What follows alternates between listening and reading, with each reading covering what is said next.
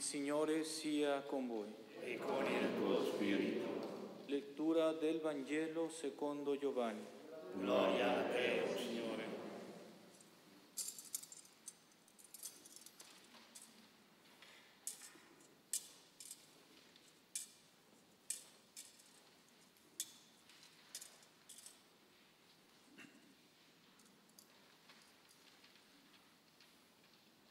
In quel tempo veniva nel mondo la luce vera, quella che illumina ogni uomo. Era nel mondo e il mondo è stato fatto per mezzo di lui. Eppure il mondo non lo ha riconosciuto. Venne fra i suoi e i suoi non lo hanno accolto. A quanti però lo hanno accolto ha dato potere di diventare figli di Dio a quelli che credono nel suo nome, i quali non da sangue, né da volere di carne, né da volere di uomo, ma da Dio sono stati generati. E il Verbo si fece carne e venne ad abitare in mezzo a noi. E noi abbiamo contemplato la sua gloria, gloria come del Figlio unigenito che viene dal Padre, pieno di grazia e di verità.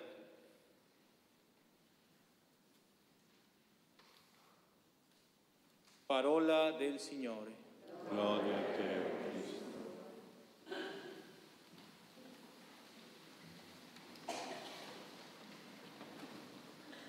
Sia lodato Gesù Cristo.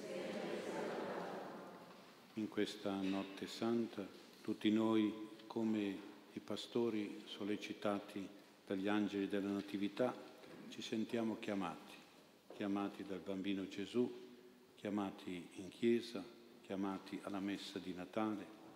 Quel bambino che nasce a Betlemme conosce il nostro nome e quindi ci chiama, sa chi siamo, sa come siamo e ci chiama a ritornare a Lui con la conversione, a stare fedeli a Lui con la santità della vita, con questi cammini, ci richiama a Lui sia che siamo un pochino sordi e lontani come i pastori vaganti nel presepio, presi e occupati per altre cose, sia che siamo fedeli e praticanti, vicini a Lui come i pastori che invece sono già presenti nella grotta, accanto alla grotta. La Chiesa per noi è la grotta della Natività. Questo bambino di Betlemme noi lo chiamiamo infante, infante divino.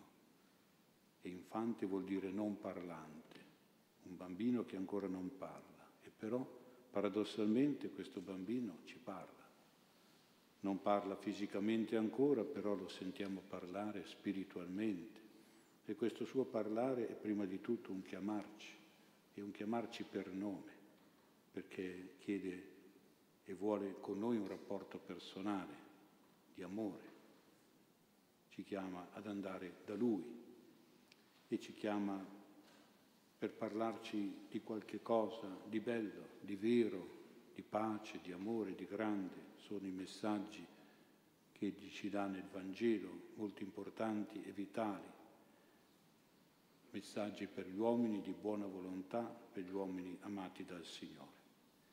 Se siamo qui è perché abbiamo sentito la sua voce, la sua chiamata, il suo messaggio che risuona nei nostri cuori e siamo venuti in chiesa, venuti alla messa di Natale.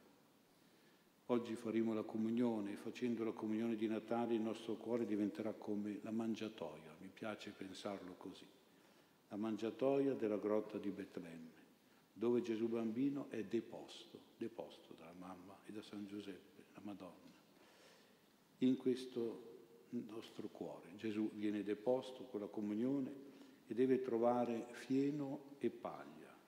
Si tratta del fieno della fede. La fede è quel cibo spirituale che nutre la nostra anima e la nostra anima ha tanto bisogno di forza, di questo cibo. Si tratta della paglia, la paglia dell'amore. L'amore è quel pagliericcio ospitale su cui ci dobbiamo deporre e che accoglie la nostra anima che ha tanto bisogno di pace. Fieno e paglia sono la fede e la pace del Natale nei nostri cuori dove Gesù vuole essere deposto. Facendo la comunione di Natale riceveremo il bambino Gesù che ha bisogno di essere avvolto in fasce, così abbiamo sentito nel Vangelo, e per questo ha avuto bisogno sia delle braccia operose e vigorose di San Giuseppe, sia delle mani tenere e dolci della mamma, della Madonna Maria. Cioè si parla, si intende di solidarietà e di gentilezza verso ogni persona, solidarietà e gentilezza natalizie verso gli altri nei quali si avvolge Gesù, nei quali noi dobbiamo impegnarci per Gesù. Questo celeste bambino nella nostra società, nel nostro mondo, la Betlemme di oggi e di allora, non c'è posto per lui, dice il Vangelo, perché spesso nel cuore degli uomini c'è indifferenza, c'è freddezza verso Dio, c'è durezza, egoismo e cattiveria verso il prossimo.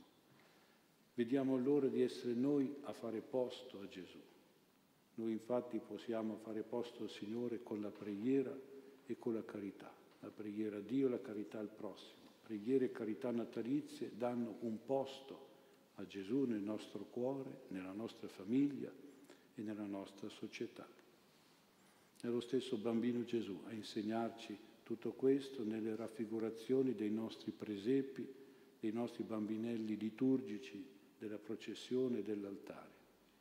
Infatti nella tradizione delle chiese orientali il bambino Gesù è raffigurato con le mani giunte, le manine giunte gli occhietti elevati al cielo.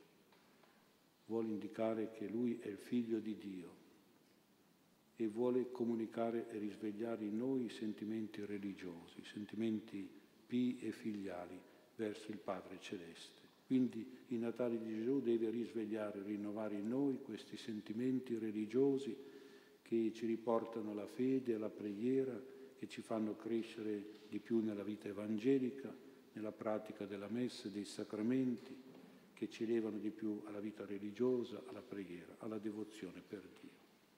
E invece nella nostra tradizione di Chiesa occidentale, il bambino Gesù, come qui sull'altare, è raffigurato con le manine aperte e con gli occhi rivolti a noi. E questo indica che è il nostro fratello uomo. Ci vuole comunicare e risvegliare in noi sentimenti buoni, umani e fraterni. Quindi il Natale di Gesù deve risvegliare e rinnovare in noi questi sentimenti belli che ci fanno più umili e generosi con il nostro prossimo, più attenti e pazienti, affettuosi con i nostri familiari, più coscienziosi e responsabili con tutti, più disponibili alla donazione agli altri, alla generosità verso il prossimo. Anche nel presepio, che penso avete allestito anche nelle case, come abbiamo allestito e benedetto nella nostra Chiesa, anche nel presepio ci sono delle istituine o dei personaggi che sono accomunati nella contemplazione estatica, nella adorazione profonda, nella preghiera intima verso un Dio che si è fatto bimbo proprio per attirare il nostro amore, la nostra preghiera, la nostra attenzione al suo Vangelo e quindi conquistare il nostro cuore alla fede in Dio. Poi ci sono altre statuine, altri personaggi che sono accomunati nell'umanità, nella fraternità, nella carità e nella pace, tutti uniti, incamminati, portando doni a un bimbo e a una famiglia povera mostrando di avere un cuore capace di generosità, di comprensione, di solidarietà, di aiuto e di amicizia. Ecco, questi pastori, ci chiediamo, saranno andati verso una stalla o verso una grotta? Non sappiamo di preciso. Possiamo immaginare sia una che l'altra. Se immaginiamo una stalla di Betlemme, la dobbiamo pensare malconcia e povera, tanto da avere dei buchi meglio, delle aperture nel tetto. Dobbiamo farle noi queste aperture. Perché? Perché da questi squarci nel tetto della nostra coscienza si può vedere il cielo stellato, cioè si può vedere le realtà soprannaturali, si può elevare gli occhi al cielo, cioè a Dio con la preghiera e con la fede. Allora questo Natale, al di là dei nostri sentimenti di indifferenza, di aridità, di pigrizia che magari abbiamo confessato nella confessione di Natale, ci porta ad avere proprio lo sguardo della fede, della preghiera, che chiede una grazia, una protezione, un aiuto, una provvidenza da Dio Padre, scendere dal cielo su di noi per darci luce, calore, conforto, consolazione, per darci protezione, guarigione, liberazione. Abbiamo tanto bisogno di queste cose. Se invece immaginiamo a una grotta, la grotta di Betlemme, la dobbiamo pensare così naturale, così semplice, da non avere neanche un'apertura, una finestra, ma essere solo un rifugio, un rifugio che però ci potrebbe isolare dagli altri e chiudere verso gli altri. Non deve essere così, non deve accadere questo, avremmo sbagliato la grotta, ho capito male la grotta di Natale. Al di là dei nostri litigi, dei nostri nervosismi, incomprensioni rancori che magari abbiamo confessato durante la confessione di Natale, Gesù ci porti ad avere lo spirito di carità e di amore che ci fa offrire un'accoglienza, ci fa offrire un'opera buona, un perdono anche, una riconciliazione, una gentilezza, una solidarietà, un'amicizia e anche di questo abbiamo tanto bisogno. Infine un ultimo pensiero. Cosa hanno trovato i pastori nella stalla o nella grotta di Betlemme? Cosa troveranno poi i magi nella casa di Betlemme? Hanno trovato una famiglia, una famiglia unita nell'amore, la santa famiglia di Gesù, Maria e Giuseppe. Allora questo Natale, che purtroppo è segnato dalla mortificazione della famiglia, per problemi di spostamento che sono preclusi, per la pandemia, per altri problemi, insomma, la famiglia è molto penalizzata in questo Natale. E allora tutto questo ci porti almeno a riflettere sulla famiglia e a pregare per la famiglia, che deve essere quindi un Natale di famiglia, costruire e ricostruire una famiglia unita nell'amore, fondata sul rispetto reciproco, sulla fedeltà, impegnata nella bontà e nel sacrificio, nelle responsabilità educative e sociali. Una famiglia felice, una famiglia serena, nonostante le difficoltà di questi giorni, di questi mesi. Una famiglia che sia veramente benedetta dal bambino Gesù, da Maria Santissima e da San Giuseppe. Una famiglia cristiana veramente. Questo è il mio, il mio augurio natalizio, che Gesù nasca e rinasca sempre nelle nostre famiglie come nei nostri cuori.